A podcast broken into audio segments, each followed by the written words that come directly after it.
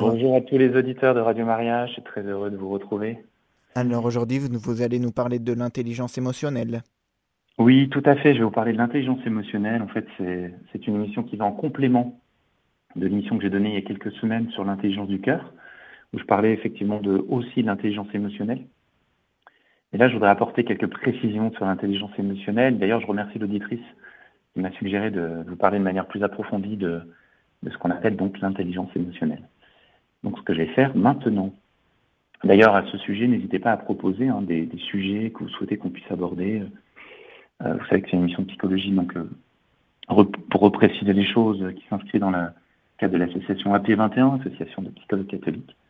moi, je suis Arnaud Ferlin et donc je, travaille en, visio notamment en tant que, que thérapeute. Voilà. Donc, l'intelligence émotionnelle.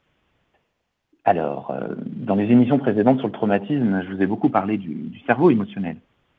Vous savez, ce cerveau émotionnel qui s'active quand il y a un stress. Et de manière plus intense lorsqu'il y a un traumatisme.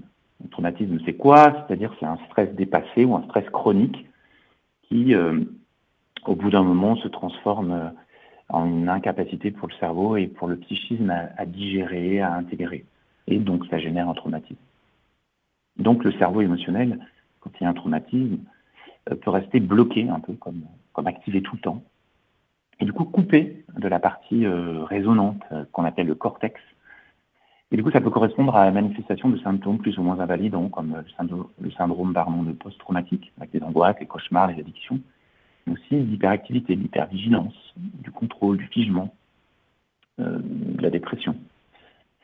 D'ailleurs, je vous renvoie à toutes les émissions euh, précédentes sur le traumatisme en podcast que vous retrouvez en podcast. Mais en dehors de ces conditions extrêmes que recouvre la notion de traumatisme, j'aimerais donc aujourd'hui euh, montrer combien l'émotion a une fonction essentielle dans notre condition humaine. Et, que, et, du coup, qu'on peut parler d'intelligence émotionnelle, qui pour faire vite finalement, pour la définir rapidement, c'est cette capacité à observer, à accueillir et percevoir les émotions de soi et des autres pour cela que certains psychologues parlent même de, personnes HPE, euh, à haut potentiel émotionnel, dont la capacité de maîtriser, de gérer et puis surtout de, percevoir l'émotion, mettre des mots sur cette émotion, est plus développée et que les autres. On pourrait croire tout d'abord, en entendant l'expression intelligence émotionnelle, qu'il y a une forme de contradiction. Qu'en effet, être intelligent, est-ce que ce n'est pas faire fi de toute émotion afin de, prendre par exemple une décision la plus rationnelle possible, donc finalement la plus détachée, la plus froide possible? Alors c'est l'erreur qu'ont fait beaucoup de chercheurs, beaucoup de penseurs avant Antonio Damasio. Antonio Damasio, dans les années 80, euh, Antonio Damasio, c'est un chercheur en neurosciences, il montre en fait qu'il y a un lien entre l'émotion et la raison. En effet, il constate chez des personnes ayant des lésions cérébrales qui ne permettent plus l'accès aux émotions, que ces personnes sont incapables de faire un choix cohérent, logique et approprié. Il en conclut qu'on ne peut pas agir logiquement si on réprime ses émotions, si on est coupé de ses émotions. Donc l'intelligence émotionnelle va être cette réconciliation de nos deux cerveaux, celui qui rationalise, hein, le cortex, et puis celui qui ressent, le cerveau limbique, le cerveau émotionnel. Euh, donc c'est bien le cerveau émotionnel qui, permet d'avoir des réactions de survie, des réactions appropriées face à un danger. Euh, c'est grâce à lui que nous tournons le volant, par exemple, instinctivement, pardon, et sans réfléchir pour éviter un obstacle. Euh, mais donc c'est le second cerveau, le rationnel, le cortical, le cortex, qui permet à l'humain de bénéficier d'un répertoire diversifié de réactions face à une émotion. Euh, par conséquent, il faut donc retenir que le cerveau émotionnel intervient dans le raisonnement autant que le cerveau pensant. Et donc, dans le balai des sentiments et de la pensée, nos facultés affectives nous guident constamment dans nos choix. Elles travaillent avec l'esprit rationnel et permettent, ou interdisent, l'exercice de la pensée elle-même. Par conséquent, une des premières fonctions d'émotion est de s'associer à la raison pour nous aider à choisir de manière cohérente. Par exemple, un exemple tout simple, la peur de rater son train, par exemple, ben, ça va nous pousser à être plus rapide. Et euh, voilà, être rapide, euh, voilà, à mobiliser, euh, à se mobiliser dans l'action. Et puis un autre, quelque chose d'important aussi dans, l'intelligence émotionnelle, c'est la capacité à exprimer ses émotions. Étymologiquement, l'émotion, ça veut dire quoi? Ça veut dire un mouvement vers l'extérieur. La répression de l'émotion, elle peut causer des dégâts parce que alors quand on réprime ses émotions, ça peut s'imprimer, ça peut aller jusqu'à s'imprimer dans le corps, au lieu de, se vivre, au lieu que l'émotion se vive, elle s'imprime. Donc l'intelligence émotionnelle va être aussi cette euh, capacité à ne pas avoir peur de l'émotion, et, du coup de la laisser être là, de l'accueillir en l'observant s'activer, puis passer. À la fois la vivre, mais ne pas la subir. En fait, tout est dans l'équilibre. En effet, on peut être dans un déni d'émotion, car socialement, par exemple, il est inconvenant de montrer ses émotions en public. Alors, on réprime l'émotion. Tout va bien. il y a des personnes comme ça, hein, vous entendez, euh, quand on demande comment ça va, mais toujours va tout bien. Euh, je les appelle les messieurs et les madames, tout va bien. il y a des patients aussi comme ça. Comment vous allez? Bah, Tout va bien.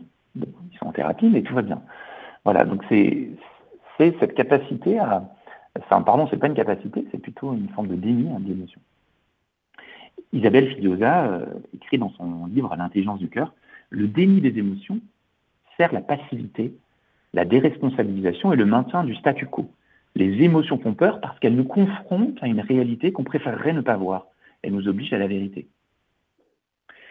Effectivement, je, vous donne un petit exemple. J'ai pu accompagner euh, différents patients en fin de vie et quand il y a une maladie grave comme cela, et notamment en fin de vie, souvent le, conjoint et le patient euh, finalement veulent se protéger mutuellement. Ça peut être conscient, mais ça peut être aussi inconscient. Et souvent, du coup, la maladie, la peur de la mort, dresse comme un mur entre les personnes, qui n'arrivent plus à se parler. Euh, alors, elles se parlent, mais elles se parlent de la pluie du beton. Voilà, c'est pas, une parole qui, va venir mettre des mots sur les émotions, pouvoir exprimer les choses.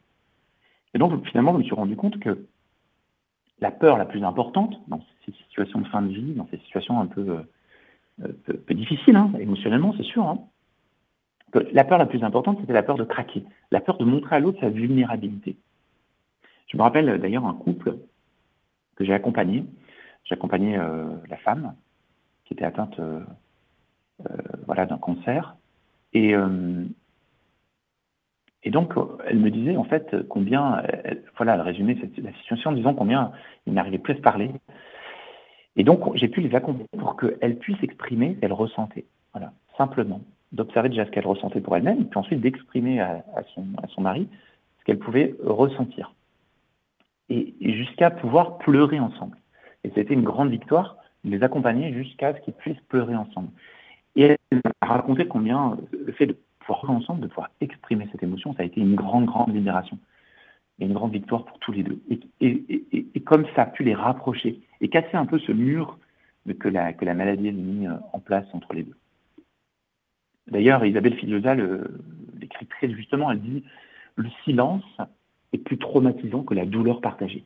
Les émotions qui ne peuvent pas être dites creusent un fossé entre les gens qui s'aiment. Ce n'est pas parce qu'une souffrance ne se voit pas qu'elle n'existe pas. Elle peut faire mal longtemps quand elle n'a pas d'espace pour se dire. Souvent, finalement, on veut bien faire en protégeant l'autre, mais au final, qui on protège? Finalement, c'est souvent soi-même que l'on protège, de peur de ne pas survivre finalement à l'émotion ou à la souffrance de l'autre. Isabelle Filiosa, sur le délit des émotions, conclut en disant En réprimant nos émotions spontanées, en les déguisant pour les rendre conformes et socialement acceptables, nous perdons des informations précieuses sur notre vécu psychique. Taire son être intérieur c'est abdiquer une part de sa liberté. Les enfants, tout au long de leur développement cérébral, vont apprendre au contact des adultes empathiques à gérer leurs émotions et à trouver cet équilibre, grâce à ce qu'on nomme les neurones miroirs. Alors les neurones miroirs, ce sont une catégorie de neurones du cerveau qui présentent une activité euh, aussi bien lorsqu'un individu exécute une action que lorsqu'il observe un autre individu, en particulier de son espèce, exécuter la même action. Ou même lorsqu'il imagine une telle action, d'où le terme de miroir. Donc ils sont connus, ces neurones miroirs, pour être à l'origine du bâillement, par exemple. Quelqu'un baille, et ben hop, on baille aussi euh, à notre tour. Et ils entrent aussi en jeu dans l'empathie. Les enfants, euh, ceux qui fonctionnent bien, ceux qui, sur le plan psychique, évidemment, pas les enfants traumatisés, nous enseignent que l'émotion ne doit pas faire peur. En fait, ils savent rapidement passer des rires aux larmes euh, et vice-versa dans le, voilà, du rire aux larmes et des larmes au rire. Euh, donc, dans le moment présent, ils passent d'une émotion à une autre. Et c'est comme ça que l'émotion est un, voit, est un mouvement, en fait. Un mouvement dont on ne doit pas avoir peur, qui doit nous permettre euh, simplement d'accueillir ce mouvement Et on sait qu'au bout d'un moment, en accueillant l'émotion, ben, euh, les choses sont, beaucoup plus euh, fluides. Et surtout, on permet à les circuler. comme l'écrit toujours Isabelle Filiosa, les parents ne prennent pas toujours le temps d'écouter les émotions de leurs enfants. Il arrive souvent qu'ils ne veuillent tout simplement pas les entendre, parce que cela risquerait de les remettre en cause, de perturber leur plan, de leur donner une mauvaise image d'eux-mêmes. Alors, plutôt que de prêter l'oreille au vécu de leur enfant, ils ont tendance à le définir. Tu es pénible, tu es vraiment douillé, tu es un bon à rien. Finalement, cette définition que les autres nous donnent, euh, à commencer par nos parents, nos frères et sœurs, nous colle à la peau. Alors on pourrait dire, mais pourquoi s'en défaire? Eh bien, il faut faire face à soi-même, affronter les émotions que ces dévalorisations recouvrent. Pour nous protéger de nos sentiments, nous utilisons le jugement, la critique, nous nous positionnons en pauvres victimes impuissantes ou en sauveteurs de l'humanité. En osant reconnaître et dire nos émotions, les jeux psychologiques tombent et avec eux toute une façon d'être au monde et aux autres. Donc, pour retrouver le sens profond de, vous-même, dit Isabelle Fignosa, au-delà d'une quelconque image, soyez toujours plus attentifs à vos sensations, à vos émotions et à vos pensées et aussi à vos comportements. Elle raconte une scène dans la rue euh, qu'elle a vue dans la rue et qui est, très parlante, je trouve. La scène paraît anodine, nous dit-elle, mais elle est lourde de sens, ou plutôt de non-sens pour son avenir. Une petite fille s'adresse à sa grand-mère. Dis mamie, il pique ton pull. Il pique mon pull, pardon. Elle dit, dit mamie, voilà, il pique mon pull. La vieille dame se retourne vers elle, vers la petite fille, et elle lui dit, mais non, il ne pique pas. La petite fille insiste. Si mamie, il pique mon pull. La mamie qui dit, non, il ne pique pas ton pull, voilà, de manière un peu ferme. Euh, et, elle dit même, mamie a bien regardé, elle est douillette, mamie, il ne pique pas ce pull. Alors finalement, Elisabeth Fidiosa pose la question, bah, quel choix reste-t-il à la petite fille? Sa grand-mère, qui est plus grande qu'elle, eh ben, elle sait forcément mieux. Donc l'idée que sa grand-mère lui ment est difficile à accepter. Donc si elle ne peut pas mettre en doute les paroles de sa mamie, elle doit remettre en cause ses propres sensations. Et finalement, elle se dit quoi? Elle se dit, ben, ma mamie a raison, et donc moi je sens, je sens faux, je sens pas bien. Les adultes manifestent une fâcheuse tendance à définir les sensations des enfants. Ils cherchent du coup à imposer leur cadre de référence et refusent souvent d'entendre le point de vue du plus petit. Et donc voilà comment progressivement on peut enfouir ses émotions, ce qu'on ressent, et finalement qui on est profondément, car on perd le, contact petit à petit avec ses émotions et donc avec son intelligence émotionnelle. Et comme le dit le psychiatre Van der Kolk en référence à son livre sur le traumatisme, un, gros livre, mais très intéressant, très exhaustif, il dit le corps n'oublie rien. Voilà, c'est le titre de son livre, et il dit le corps n'oublie rien. Effectivement, si le corps n'oublie rien, on voit que euh, certaines émotions peuvent être engrammées dans le corps, peuvent être enquistées dans le corps. Certains auteurs nous rapportent qu'ils ont pu libérer leur corps et libérer l'émotion qui était engrammée dans le corps. Bon, ça, c'est encore un autre sujet, euh, même si c'est le même. Hein. Mais si le corps n'oublie rien, le psychisme non plus n'oublie rien. Et par exemple, quand on devient parent, euh, l'enfant, lui, euh, va pouvoir venir réactiver cette émotion qui a été enfouie, qui a été réprimée, qui, s'est logée finalement dans l'inconscient ou dans le corps. Et du coup, l'enfant est comme un miroir et il vient réactiver ça. Et même, il est plus qu'un miroir, c'est-à-dire que l'enfant va se faire un peu comme le symptôme, un porte-symptôme. Par exemple, la colère enfouie euh, d'une éducation qui banalisait la violence euh, peut ressurgir par projection contre son enfant. Donc l'enfant, lui, euh, par exemple, va, pouvoir piquer des crises de colère. Et en fait, ces crises de colère vont manifester la colère enfouie dans son parent. le parent qui lui-même a vécu des violences. Et donc dès lors où, le parent va, va, commencer un travail sur lui et qu'il va prendre conscience de cette rage qui est en lui, euh, donc on peut appeler la colère aussi, hein, en lien à son histoire, il va la mettre en lumière, alors son enfant n'aura plus besoin de faire des colères, qui était en fait le dévoilement de l'inconscient de son parent. Donc ainsi l'émotion peut être ce signe l'émotion de l'enfant peut être ce signe d'une émotion passée enfouie qui ressurgit de manière disproportionnée euh, à l'occasion d'une remarque, d'une situation stressante, d'un bruit, d'un changement, d'un environnement. Ça, c'est autre chose, pardon, c'est un autre paragraphe, mais je, je, voudrais juste rester là-dessus. C'est-à-dire qu'un enfant peut être le signe d'un symptôme de son parent, de quelque chose qu'il n'a pas voulu voir, qu'il a enfoui. D'accord? Ça, c'est très, très important. Quand on ressent en consultation euh, des enfants, on est toujours attentif à ce que vivent les parents. Parce que l'enfant, encore une fois, peut être le symptôme de ce que vivent les parents. Ou de ce qu'ont vécu les parents plus jeunes. Voilà. Donc là, je rentre dans un autre paragraphe. Euh, euh, donc, effectivement, l'émotion peut ressurgir de manière disproportionnée. Donc, à l'occasion d'une remarque, d'une situation stressante, même d'un bruit, d'un changement d'environnement. Euh, d'ailleurs, ce que l'analyse transactionnelle appelle un élastique, c'est-à-dire c'est quelque chose qui, du présent, nous ramène au passé directement. Une réaction aujourd'hui disproportionnée, me dit Isabelle Fidiosa, signe le rappel d'un événement fluide dans un recoin du cerveau. Seulement, nous n'en avons pas toujours conscience, car le cerveau gauche rationalise et invente des théories pour conférer à nos attitudes des apparences de logique et d'adéquation. Par exemple, vous avez peur, cette émotion de peur lors d'une prise de parole en public, ou alors face à votre supérieur, qui, eh ben, vous direz peut-être, ben voilà, je suis de nature timide. Ou bien vous direz, vous n'avez pas l'habitude de parler en public, c'est pour ça que vous avez peur. En fait, vous, ne ferez pas le lien avec, euh, par exemple, votre père autoritaire, qui vous terrorisait quand vous, osiez prendre la parole. Parce que de là est né ces croyances irrationnelles, qui ont donné du sens, en fait. Euh, et qui ont euh, finalement acté une croyance, bah, je suis timide, par exemple. Donc ces émotions enfouies peuvent se projeter sur les autres et se rejouer dans les relations avec les autres. Par exemple, le couple, euh, le couple ou même l'entreprise, hein, c'est un lieu privilégié pour, pour expérimenter, pour observer ça. Toujours Isabelle Filioda nous dit ce qui nous entoure nous rappelle par un détail, un trait commun ou un statut similaire quelqu'un du passé. Nous attribuons aux gens d'aujourd'hui des caractéristiques appartenant aux gens du passé. C'est ainsi que nous nous retrouvons parfois à abîmer, voire détruire des relations importantes pour nous. Nous déversons sur ceux en qui nous avons confiance les rancœurs et les sentiments issus de frustrations anciennes, mais indicibles, au personnage de notre enfance. C'est ce qu'elle nomme, c'est ce qu'on nomme en psychologie le mécanisme du transfert. Donc l'émotion, euh, voilà, peut être enfouie, donc ressurgir. Mais l'émotion, une émotion, peut être aussi le signe d'une autre émotion qui est plus enfouie, qui est cachée, euh, et, qui va être le véritable moteur de notre comportement. Par exemple, on peut avoir tendance à faire des reproches à l'autre, notamment dans le couple, quand on a peur.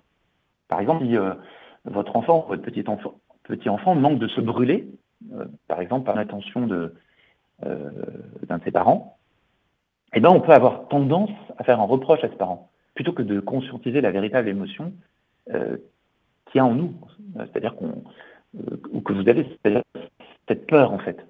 En peur, vous avez peur que votre enfant se brûle, et du coup, bah, vous faites des reproches à l'autre. Mais voyez bien que l'émotion originelle, j'allais dire, c'est vraiment la peur. C'est pas finalement le reproche ou la colère qui a pu se manifester. Donc, euh, voilà. En plus, dans nos familles, certaines émotions étaient acceptables et d'autres, elles n'étaient pas acceptables. Donc finalement, nous, euh, nous, avons été éduqués à dissimuler notre moi véritable par la répression de nos émotions. Et nous déchargeons notre tension, donc du coup en déguisant nos émotions. De plus, nous pouvons être tentés de montrer certains sentiments si nous en retirons des bénéfices relationnels. Nous nous construisons donc en fonction des émotions tolérées dans notre famille, ou bien de la place aussi que nous avons prise, euh, par exemple de l'enfant colérique, de l'enfant peureux ou de l'enfant triste. Par exemple, l'aîné, il, peut avoir le droit d'être triste, il peut enfermé dans sa chambre pour lire tout seul, mais par contre, la colère lui est interdite. Sois gentil avec ton petit frère, on va lui dire. Ou alors, il n'a pas le droit non plus à la peur. Tu es grand, donc montre l'exemple. Alors dans ces conditions, bah, le cadet, lui, il peut devenir colérique, et puis le petit dernier, il peut, vite découvrir que finalement la peur lui attire un surcroît d'attention. Vous voyez, c'est tous ces jeux psychologiques qui peuvent faire que nos émotions, euh, on les enfouit. Et donc, il va, il va être bon de conscientiser tout cela afin de rompre avec nos vieux schémas émotionnels. Et puis enfin, l'émotion, elle se transmet de génération en génération donc tant qu'elle n'est pas mise en lumière. Euh, et c'est important de pouvoir aller peut-être faire un travail transgénérationnel pour trouver l'origine de ces répétitions incessantes. Parce que la meilleure façon de ne pas transmettre, et on voit que par exemple la peur, l'anxiété, ça se transmet, hein, très facilement de génération en génération. Donc la meilleure façon de ne pas transmettre, c'est de partager, c'est-à-dire de mettre des mots sur ce qu'on ressent. Cette mise en mots de la part du parent, par exemple, permet à l'enfant de percevoir petit à petit ce qui lui appartient et ce qui appartient à son parent, sans s'en attribuer la culpabilité de ressentir une émotion qui ne lui appartient pas.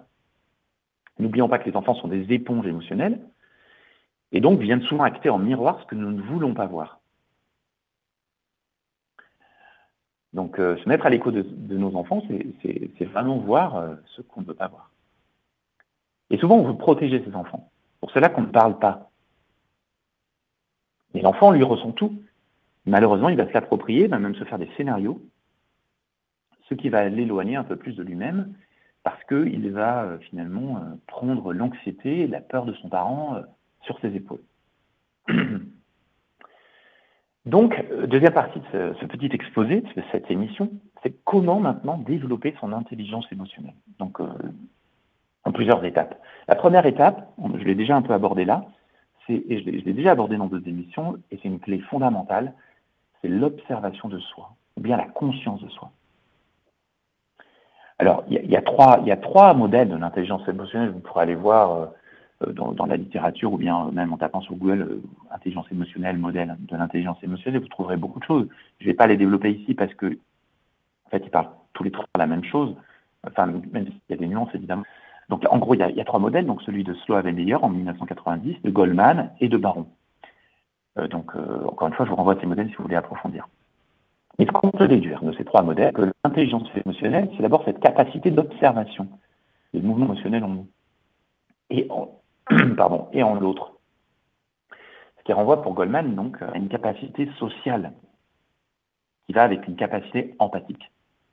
Et puis pour ces trois modèles, la gestion émotionnelle est également une composante de l'intelligence émotionnelle. Donc je disais, développer son intelligence émotionnelle, la première étape va donc être l'observation ou la conscience. Quelle est l'émotion désagréable que je gère bien? Est-ce que c'est la peur? Est-ce que c'est la colère? Est-ce que c'est la tristesse? Et puis, quelles sont les pensées qui sont associées à tout ça? Et oui, les sensations corporelles. Euh, l'émotion, elle est où dans mon corps? C'est important de voir où elle se loge. C'est le plexus c'est quoi? C'est la cage thoracique, c'est le ventre. Voilà. Et puis, le fait de, tenter de mettre mots systématiquement sur ce que l'on rend, euh, ça va être capital. On peut aussi les écrire. On peut aussi écrire ce qui se passe. donc, dans une, simplement dans une logique d'observation de soi, sans jugement. Et puis, on peut aussi apprendre à ses enfants ou à ses petits-enfants à mettre des mots sur, le, les émotions. Qu'est-ce que tu ressens En les questions, qu'est-ce que tu ressens? Ça fait comment? Euh, Elle est où cette émotion dans ton corps? Euh, Parce que mettre des mots sur des émotions va permettre ensuite de communiquer à ses proches ce que l'on ressent. Et cette communication elle est capitale pour apprendre, à partager un peu de sa vie intérieure. Et pour que l'autre nous prenne mieux et que finalement, on puisse mieux se connaître soi-même. Donc, cette observation de soi, il est important de ne pas y avoir un jugement. Je pense à une patiente là qui est dans cette euh, première étape. Euh, elle ne peut pas s'empêcher en fait de, mettre de, la culpabilité dans tout ce qu'elle observe. Et son stress, on voit, va contaminer euh, son, enfant. Elle a, deux enfants. Et donc ce stress, on voit qu'il contamine son enfant, qui lui exprime pas mal de stress. Ou bien sa colère qui, voilà, euh, voilà, il y a aussi la colère. Et la culpabilité, donc, qui, peut être pathologique, euh, vient finalement exagérer et s'infiltrer partout jusqu'au scrupule, qui peut être une excessive préoccupation de soi. La scène culpabilité, elle, elle est plus proche d'un sentiment de responsabilité, d'un sens de la responsabilité et d'un sens de l'autre. Donc, quand on observe une émotion qui revient souvent, quand on s'observe et qu'on observe cette émotion, il est important de la voir comme le message, en fait, d'un déséquilibre surtout quand c'est disproportionné. Derrière se cache souvent un besoin qui n'est pas exprimé, qui n'est pas connu, qui n'est pas euh, finalement assouvi, n'est pas reconnu. Et je vous renvoie aussi à, la, à toute la méthode Tipeee euh, de Luc Nicon qui est très intéressante, euh, puisque lui, il part vraiment de ce principe qu'il faut observer l'émotion, qu'il faut l'accueillir et qu'il faut laisser, se laisser traverser par l'émotion afin de pouvoir finalement la digérer. Pascalide, hein, qui qui a écrit un gros, gros pavé sur des ressources pour guérir et qui cite euh, ce fondateur de la méthode Tipeee, Il écrit Le patient doit se contenter de laisser faire, d'observer, comme à distance, sans interpréter ce qu'il ressent. Alors il perçoit que la sensation évolue, se déplace d'un organe à l'autre, comme s'il reparcourait les différents canaux sensoriels où l'émotion s'est inscrite et remontée dans son histoire passée. Pour cela, le thérapeute aide le patient à demeurer à distance.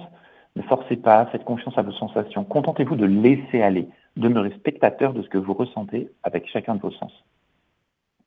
C'est vraiment un, bon résumé de, de ce qu'on peut essayer de faire. Donc cette première étape d'observation est un vrai travail qui nécessite de la patience envers soi-même, car tout nous pousse à travers le temps, même euh, qu'on peut passer euh, par exemple euh, sur les écrans, et ben, à oublier son corps, qu'on est captivé par le film, par la série, ça nous semble nous-mêmes. Vous voyez donc la patience, le retour à soi peut prendre beaucoup de temps, surtout aussi dans, dans, l'hyperactivité.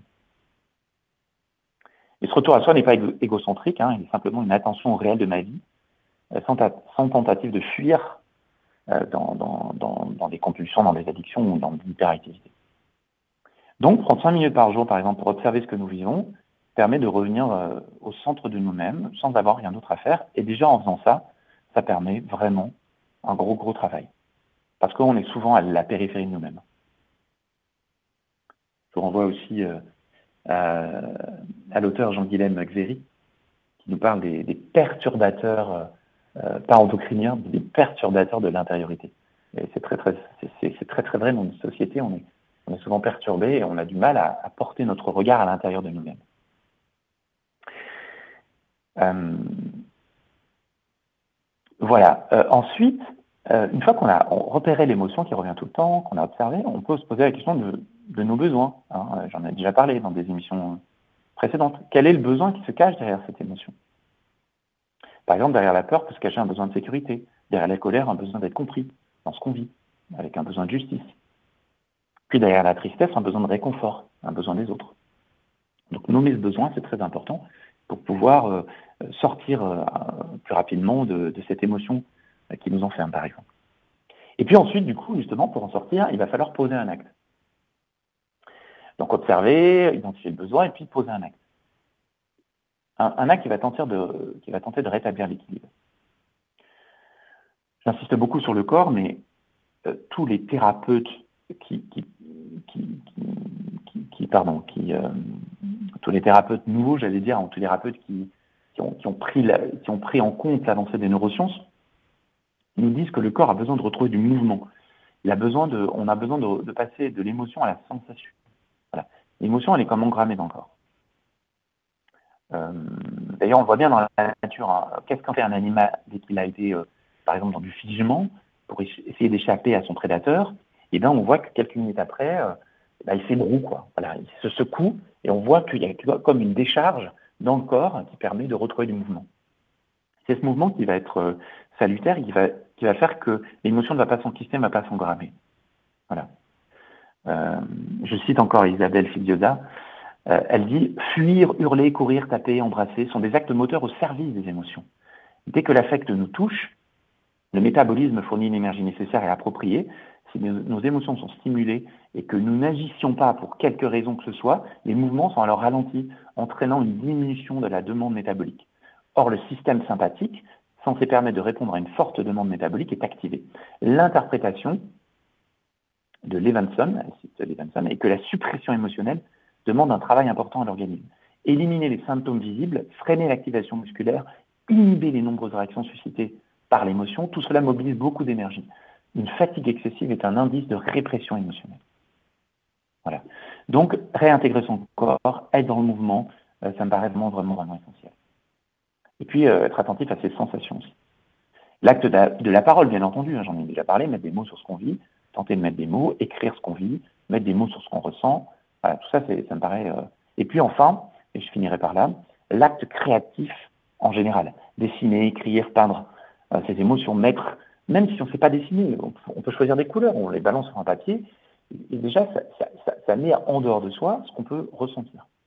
Voilà, tout ce qui va favoriser, pardon, la libération, puis la transformation de l'émotion doit être tenté. D'ailleurs, les peintres, les, musiciens, les écrivains, ils parlent parfois d'une angoisse, d'une peur qui précède euh, l'acte créateur, l'acte créatif, pardon. Et pour d'autres, euh, donc, oui, c'est ça, euh, précède l'acte créatif. Comme si l'énergie s'accumulait, se construisait avant de, de prendre forme et d'aboutir dans une création. Chers auditeurs et auditrices de Radio Maria, nous sommes toujours dans l'émission Psychologie avec Arnaud Ferlin. Et tout de suite, Arnaud, nous avons Monique qui voudrait réagir. Monique, c'est à vous. Ah oui, vraiment, c'est une grande qualité et, et qui me permet enfin j'ai passé toute ma vie à ressentir ces peurs qui ne m'appartenaient pas. Donc, euh, grâce à vous, je vois qu'enfin, je, peux, je pourrais essayer de me défaire de ces peurs qui ne m'appartenaient pas. Et enfant, j'ai en fait pris les peurs de ma maman qui était euh, seule pendant cette guerre de, de 40, là, avec deux enfants. Mon père était à, à la guerre et donc elle avait des peurs permanentes euh, avec des crises de d'eczéma partout, etc. Et ces peurs, ces pleurs, ces peurs, c'est surtout ces peurs euh, que j'aimais tellement ma maman que en fait j'ai pris ces peurs. Et, et moi, je n'ai jamais compris pourquoi j'avais peur de ci, peur de cela, souvent. Et là, aujourd'hui, j'ai compris que toute ma vie, j'ai essayé et, et je, suis arrivée pendant toute ma carrière, mais ces peurs-là, c'est très curieux, ces peurs de l'enfance, je les euh, ressens maintenant à la vieillesse. Elles mmh. reviennent. Tout à fait. Merci Monique, un petit témoignage. Mmh. Ah oui, oui, parce que euh, et, là je me disais mais comment fait-il? J'ai eu deux enfants, j'ai fait ma carrière, etc. Et puis donc depuis depuis quelques temps, vous voyez, 4 ou 5 ans, j'ai peur, je suis dans la solitude bien sûr parce que les enfants sont loin, etc. Mais mm. toutes ces peurs-là que j'avais euh, éradiquées pendant toute ma carrière reviennent maintenant. Et je n'arrive pas à m'en défaire. Et là, ce matin, eh bien, je me suis dit, mais voilà, je ne peux pas m'en défaire, justement, elles ne m'appartiennent pas. C'est ça. Alors ça, c'est très important ce que vous dites, hein. c'est-à-dire qu'effectivement, on a des peurs qui ne nous appartiennent pas. Et c'est important de eh bien les identifier et de bien comprendre notre histoire pour pouvoir comprendre ce qui appartenait à nos ancêtres, qui appartenait, euh, voilà, même à des générations d'avant, hein. à nos parents, eh évidemment, hein, et, pas à nous. Et nous, on, on, arrive comme ça, un tout petit bébé, dans ce milieu-là, et c'est important peut-être, effectivement, à l'âge adulte, à tout âge, de faire un peu le distinguo entre ce qui nous appartient ce qui ne nous appartient pas. Et on peut faire un acte d'autorité en soi, hein, un acte vraiment d'autorité, où déjà on dit, mais non, moi je refuse de rentrer dans la peur, ça ne m'appartient pas, je la renvoie à mes ancêtres. C'est eux qui ont vécu cette situation difficile qui ont, et qui ont vécu des peurs. Et moi, je, je, voilà, j'ai pas la même vie, et puis je, je veux m'en affranchir, m'en libérer. évidemment, si on, on, peut pas, parfois tout seul, on peut pas, donc on fait appel à un thérapeute qui va nous aider à mettre de la distance. Mais déjà de conscientiser ça, Monique, c'est vraiment excellent parce que déjà de conscientiser, ça met à distance. Voilà, donc c'est super. Un grand merci hein, pour. Euh, ah oui, écoutez, je vous remercie beaucoup parce que je, je pense que je vais essayer de, de me libérer peu à peu. Enfin, je réécouterai votre émission et mhm. il faut revenir très vite hein, pour, nous, pour continuer. Merci beaucoup, monsieur. Merci beaucoup, Gaëtan aussi. Au revoir. et merci à Radio Maria. Oui. merci. merci, bonne journée. Au revoir. Au revoir. Merci Monique.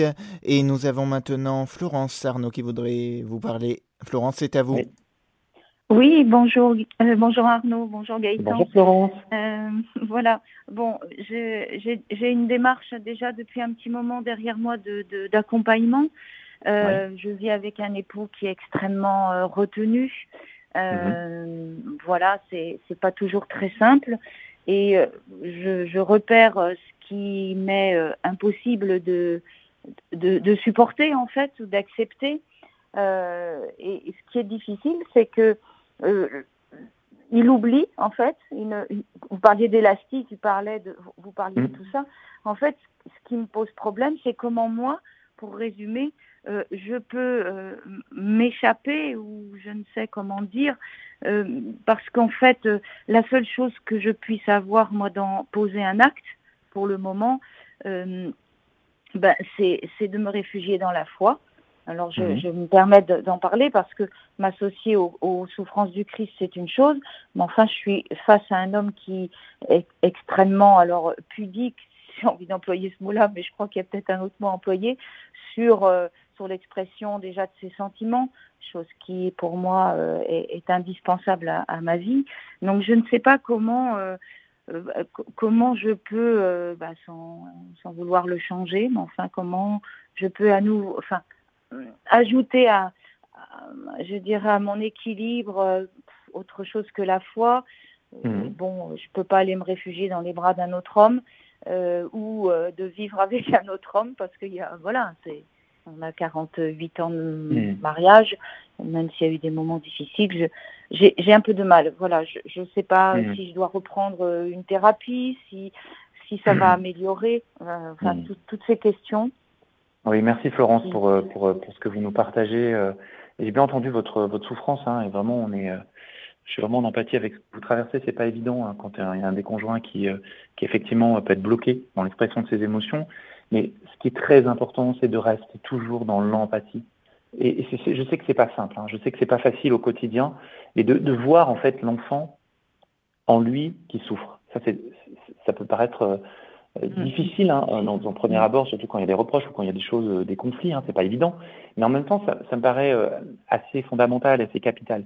Pour petit à petit, dans cette empathie, dans cette compassion que vous pouvez avoir pour son enfant intérieur blessé, que vous allez pouvoir euh, compatir pour, pour l'amener, lui, progressivement, mais toujours en le respectant, toujours en respectant là où il en est, évidemment, sans brusquer, sans forcer, sans faire des injonctions, mais simplement en, en amenant petit à petit à prendre conscience que par des discussions, par des, aussi par des articles, par des ouvrages que vous pouvez lui conseiller, s'il en a envie, hein, bien sûr.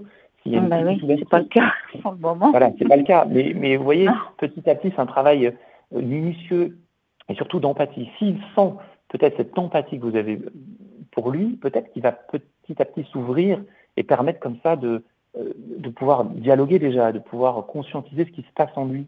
Parce que. Mais moi, ce qui, ce qui me, me pose, en fait, ce que j'ai aussi peut-être dans ma part, euh, ça va jusqu'à quand on joue au Scrabble, hein, je vais vous dire, c'est tellement récréatif que par moment, je sens bien qu'il a cette nécessité, oui, de l'enfant euh, d'être le premier, en fait, de gagner. Donc, moi, ce qui m'intéresse un peu plus, c'est qu'est-ce que j'ai euh, à mettre aussi en lumière ou en conscience, ce qui tire comme élastique, justement, ce qui, ce qui vient réveiller que j'aurais peut-être, pour justement prendre cette distance dont vous parlez pour être plutôt dans l'empathie et une distance. Euh, qu'est-ce qui. Ah, c'est pour ça, c'est est-ce que j'ai pas une, une, autre démarche à faire pour voir si ça vient aussi encore, moi, réveiller C'est très intéressant ce que vous dites. C'est absolument intéressant parce que vous êtes en train de, de nous révéler euh, le merveilleux travail de couple, même s'il peut être dans la douleur et dans la souffrance, parce que l'autre, dans le couple, vient nous révéler aussi ce que nous ne voulons pas voir. Et vous avez raison de dire aussi. Et vraiment, euh, merci beaucoup Florence parce que parce que là, vous, enfin comment dire, vous, vous conscientisez aussi quelle peut être votre part et comment ne pas réagir de manière disproportionnée aussi à ça.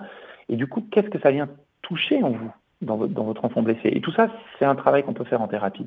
J'insiste beaucoup là-dessus parce que je peux le quand il y a trop de souffrance, une thérapie, quoi, en fait. Oui, exactement. Alors évidemment, il faut, faut bien se renseigner, il faut bien voir avec quel thérapeute, avec quelle thérapie aussi, euh, euh, voilà, qui soit plus adapté à votre besoin du moment.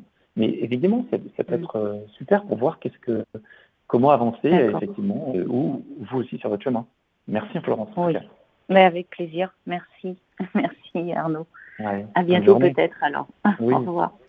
Au revoir. Merci Florence pour votre question. Et enfin Arnaud, nous allons terminer avec un SMS de Madeleine qui dit Merci pour votre émission. Comment aider un enfant qui, quand il est content, s'agite? Merci. Et c'est signé Madeleine. Alors ça dépend de l'agitation. Merci Madeleine pour cette question. Tout dépend de l'agitation, si on est dans une hyper agitation, si on est dans une hyper excitation. Mais encore une fois, comme j'ai dit tout à l'heure, euh, un enfant qui s'agite, un enfant qui bouge, un enfant qui est dans le mouvement, c'est plutôt normal, c'est plutôt sain. Euh, il faut plutôt s'inquiéter quand un enfant ne bouge plus, euh, qu'il est dans le figement, qu'il n'exprime plus rien. Ça peut être le lot d'enfants traumatisés ou d'enfants douloureux même. On voit des enfants douloureux.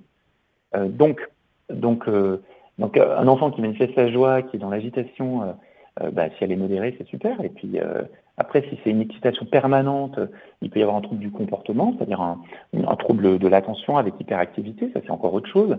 Là, on est, plutôt dans le cas de la pathologie. Et encore une fois, aller consulter un thérapeute, c'est euh, vraiment préconisé. Euh, voilà, voilà un peu pour répondre. Mais le mouvement, la vie, euh, ça fait partie de, effectivement de, l'aspect sain de, l'évolution de, l'enfant et de, ce qui, peut vivre. Voilà. Un petit passage de ce livre-là, Le corps n'oublie rien, de Bessel van der Kolk, euh, sur, le, sur le traumatisme, sur le corps. Euh, voilà. Voilà ce qu'il nous dit. En fait, il explique qu'il y a des personnes qui, qui ne peuvent pas exprimer leurs émotions et qui ne euh, peuvent pas mettre des mots. Et on, a appelé ce, ce, cette, c'est presque une, une pathologie, c'est même un fonctionnement du cerveau, hein, qu'on appelle l'alexithymie. Voilà. C'est un terme issu du grec qui désigne l'incapacité à mettre des mots sur ses émotions. Et il explique que beaucoup de traumatisés ne peuvent pas décrire ce qu'ils éprouvent parce qu'ils n'arrivent pas à identifier leurs sensations. Par exemple, ils peuvent avoir l'air furieux, mais nier leur colère, ou alors paraître terrifiés, mais affirmer qu'ils vont bien. Ils sont incapables en fait de discerner ce qui se passe dans leur corps et ils ne sont plus en contact avec leurs besoins et donc ont du mal à prendre soin d'eux-mêmes, même s'il s'agit de manger correctement au bon moment ou d'avoir leur dose de sommeil. Ils remplacent donc ces alexithymiques, remplacent le langage des émotions par celui de l'action. Donc à la question par exemple que ressentirez-vous à la vue d'un camion euh, fonçant sur vous à toute allure, alors que la plupart des gens répondraient bah, je serais terrifié ou tétanisé. Mais une personne alexithymique, elle pourrait dire je ne sais pas, je, je m'écarterai. Ils perçoivent souvent leurs émotions comme des problèmes en fait physiques, non comme des signes servant à attirer leur attention. Donc par exemple, au lieu de se sentir triste ou en colère, ils éprouvent une douleur musculaire, une perturbation intestinale ou d'autres symptômes sans cause apparente. Par exemple, il, explique que trois quarts des anorexiques et plus de la moitié des boulimiques sont déroutés par leurs émotions et peinent à les décrire. Donc des alexithymiques à qui des chercheurs ont montré des photos de visages bouleversés ou furieux n'ont pas su dire ce qu'ils éprouvaient euh, sur, les, euh, sur ce qu'ils éprouvaient en voyant les, personnes photographiées. Donc vous voyez, c'est très important d'expliquer comment l'émotion peut aussi s'engrammer dans le corps et peut, et peut être tout, tout, est lié. Voilà, vous savez que j'aime bien le, le corps âme esprit parce que tout est lié. Nous sommes vraiment un corps, âme, un âme et un esprit. Et c'est cette unification et cette, ce lien entre les trois qui, euh, qui, fait que, qui fait ce que nous sommes. Voilà, il est l'heure, donc je vous laisse. Et puis, encore une fois, n'hésitez pas à nous suggérer vos thèmes euh, voilà, pour, euh, pour, que nous puissions euh, vous proposer des émissions qui vous rejoignent. Chers auditeurs et auditrices de Radio Maria, c'était notre émission Psychologie sur l'intelligence émotionnelle présentée par Arnaud Ferlin. Vous pourrez réécouter cette émission en podcast sur notre site internet www.radiomaria.fr.